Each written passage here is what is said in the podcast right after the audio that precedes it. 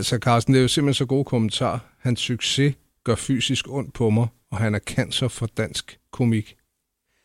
Det er kommentarer om Thomas Warberg. Ja. Og ikke mindst den comedy tour, du tog ud på. Det værste er, at de to, jeg nævnte til at starte med, de er kommet fra samme person, ikke også? Jo. Ja.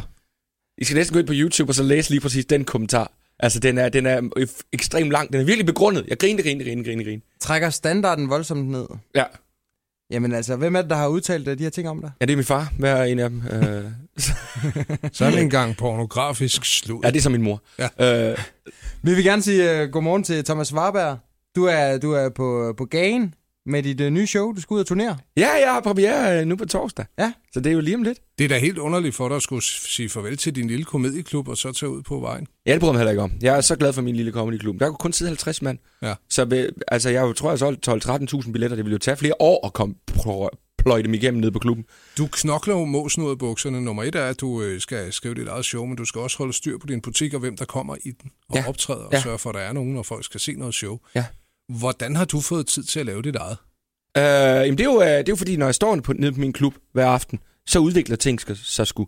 Så lige pludselig kiggede jeg på mit materiale og tænkte, gud, der ligger et one-man-show der. Så det er jo ikke fordi, at jeg har... Og så er der ingen tvivl om, at jeg svigter min kæreste på rigtig mange punkter. Altså, jeg er rigtig... Men jeg er glad for Pernille Amalie, hedder hun. Så jeg arbejder rigtig, rigtig meget. Men det er jo det fede ved mit job. Det er, at jeg hygger mig med det. Ja. Så det er, jeg føler jo ikke, at jeg går på arbejde. Jeg sætter mig bare op og åbner min computer og sidder og griner. Når andre folk laver kryds og tværs, så er jeg jo på Twitter. Det hygger jeg mig. Jeg har jo haft fornøjelsen af at besøge din comedyklub på Vesterbrogade. Virkelig et dejligt sted. Og det er jo sådan lidt en dagligstue, kan man godt fornemme, at der er du på hjemmebane. Ja, det er en dagligstue, hvis man har en meget lille lejlighed. Den er jo kun 45 kvadratmeter. Ja. Der kan sidde 52 mennesker. Og airconen gik i stykker i går. Ja. Det var simpelthen brutalt. Men det er for at skabe det her lille intime rum. Og så tror jeg... Jeg var inde og se Louis C.K. i Forum, som var et rigtig godt show. Jeg sad på række 26 ud af en milliard rækker. Og der er jo ingen, der kan se noget. Man sidder og kigger på en storskærm.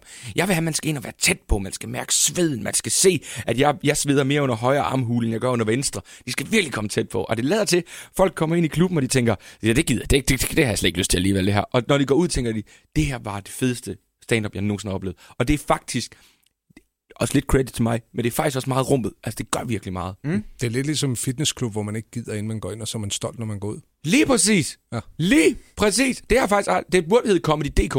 Mm. Du havde jo også fornøjelsen af lige at lave lidt underholdning på TV2 her i løbet af sommeren. Nå ja! Jeg sad oprigtigt og tænkte, hvad for noget?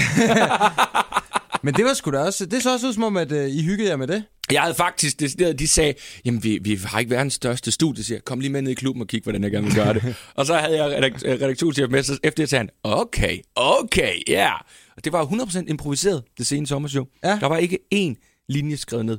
Ej, du havde da lige fyldt baglommen med postelastikker. Jeg havde et par postelastikker i baglommen, og jeg havde et par is. Men det var ret fedt at lave et program, fordi normalt så tv, det er så manuskriptet og her, og I må ikke sige det. Og bare få lov til at sige, men tryk ræk, og så gør vi det bare.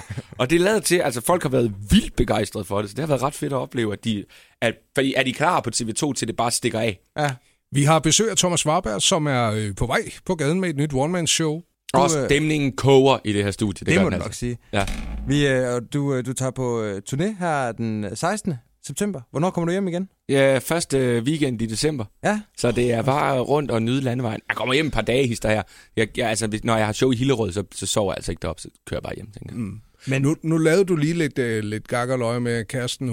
Hun måtte vige pladsen for dig og arbejdet, ikke? Ja. Altså, hvor meget får I set hinanden? Tager hun med på det der Jyllandstur? Jamen, jeg kan godt overtale hende til at tage med i weekenderne. Det er jo ret smart, fordi jeg får hotel. Ja. Så jeg kan ligesom sige, skulle vi ikke lige tage et ophold i Skive? Du nævnte jo, når vi taler hoteller, jeg viste dig en historie, vi havde i fredags, hvor folk inde på de der requests på hoteller skrev de sygeste ting. Jeg vil godt have et billede af bacon, og så 3 røde M&M's liggende på værelset, når jeg kommer. Og så opfylder hotellerne flere gange de her ønsker. Du har selv været ude for det. Ja. Men jeg ringede på et tidspunkt til Hotel Royal i Aarhus, fordi jeg havde bestilt et enkelt værelse. Men så nogle gange så bliver det enormt små senge, man får, og jeg kan godt lide at brede mig lidt. Ja. Så jeg ringede og sagde, hvor stor er sengen? Og så sagde jeg, hvad mener du? Og så fik jeg sagt formuleringen, hvis jeg møder mit livs kærlighed i aften, er der så plads til hende? Og så sagde receptionisten, ja, det tror jeg, der er. Så troppede jeg op, og så kom jeg ind på værelset, og så var der, lå der en skål fyldt med chokolade, og sådan en sæde, hvor der står, til dit livs kærlighed, hvis du møder hende i aften. Oh. Det er super sejt lavet, altså ja. Det er sådan en lille bitte ting, som bare gør, og jeg mødte ikke nogen, men jeg spiste alt chokoladen. Og du kommer gladeligt på Royal i Aarhus ja, igen. Og jeg siger det der hver gang, altså de ved slet ikke, jeg har en kæreste nu, hvis jeg gør alt for chokolade. Jeg tænker på, dit show, det hedder Warberg Comedy Tour '16. Ja, der satte jeg kreativitetsboblen i gang. Ja, det er jo også sådan lidt en paraplytitel. Du kan jo proppe hvad som helst i. Men prøv at høre, alle stand-up-titler er paraplytitler. Altså, du narrer ingen Ruben Søltoft med mit hovedtitlen. Altså, det er simpelthen altså også Miljødags Fest og Linda P. og mig. Altså, hvad hedder de her show? De hedder jo ingenting. Altså, de kunne lige så godt hedde... Så ja, det er en paraplytitel. Men jeg tror altså også, folk er stinkende ligeglade med... Altså, pokker, det er jo det samme med radiokanaler. Altså, de skal jo ikke hedde... Radio spiller musik, og så er der reklamer. Altså, man laver ligesom bare en titel. Jamen altså, Radio 100, det klinger da bedre end Radio 43, altså. Det ved jeg ikke. Jeg synes, at Radio 43 ville jeg være mere nysgerrig omkring. Mm. Nå, men det kan da godt være, at vi skulle overveje det. Radio 43? Vi diskuterede lige med markeds... Det er jo faktisk helt reelt, når skat har været. Ja. Det var der tilbage. Det er et godt gennemsnit. Ja. Men hvad har du tænkt dig at fylde i det her show? Showet handler simpelthen om, hvordan vi behandler hinanden. For det synes jeg er sindssygt spændende, hvordan vi i det her land... Vi er jo helt reelt det bedste land i verden. På alle parametre kører det bare. Selv folk, der har det forfærdeligt i det land, har det jo markant bedre end folk i Botswana. Mm. Og vi har det bedre, end vi har haft i mange år. Men hvordan har det udviklet os? Er vi blevet mere tolerante? Er vi blevet mere åbne? Er vi blevet mere hjertelige? Ej, det er vi godt nok ikke. Altså, vi er blevet rasende. Ja. Og vi er ikke rasende over nogle store ting. Altså, der er jo ikke mange demonstrationer mod regeringen derude, men der er for satan, vi er sure på kælervaser. Altså, der er et eller andet, der ulmer i os af noget... raseri, og det er jeg dykket en lille smule ned i. Hvornår har du sidst tændt en fakkel og hoppet på en shitstorm? Jamen det har jeg. Jamen jeg er ikke... Hvornår har jeg hoppet på en shitstorm? Jeg tror, da Morten Olsen blev ved med at tale... altså at tabe landskampe, tror jeg var mere på den der, hvor jeg var sådan lidt... Måske skal han videre! Altså, jeg siger ikke, han er dårlig. Det er bare blevet lidt træt. Det tror jeg den sidste shitstorm. Og det er jo stinkende ligegyldigt. Altså stinkende ligegyldigt. Hvad er det, der gør, at vi er blevet så... Er det fordi, vi er forkælet? Ja, det tror jeg.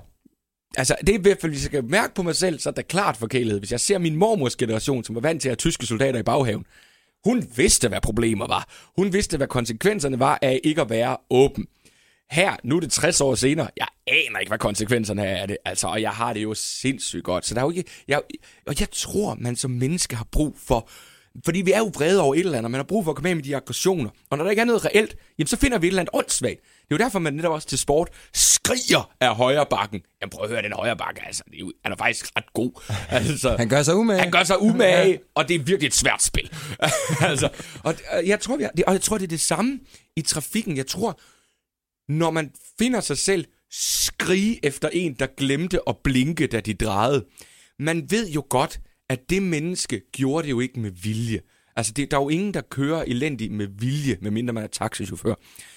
Men man har brug for at række en fuckfinger, man har brug for at råbe, og man kan gøre det, fordi der er ingen i bilen. Så der er ingen konsekvenser her. Så man kan bare... Og så kan man lige være en dejlig kæreste. Jeg tænker på, hvor går grænsen mellem komiker og coach? For det lyder lidt som om, at du har en lidt større formål med den her opsang. Jamen det, der er vigtigt for mig at sige, det er, at der er intet formål med det her show. Det er altså bare for folk til at grine. Men jeg synes bare, det er et emne, der er lidt interessant, og som der virkelig er meget god comedy i.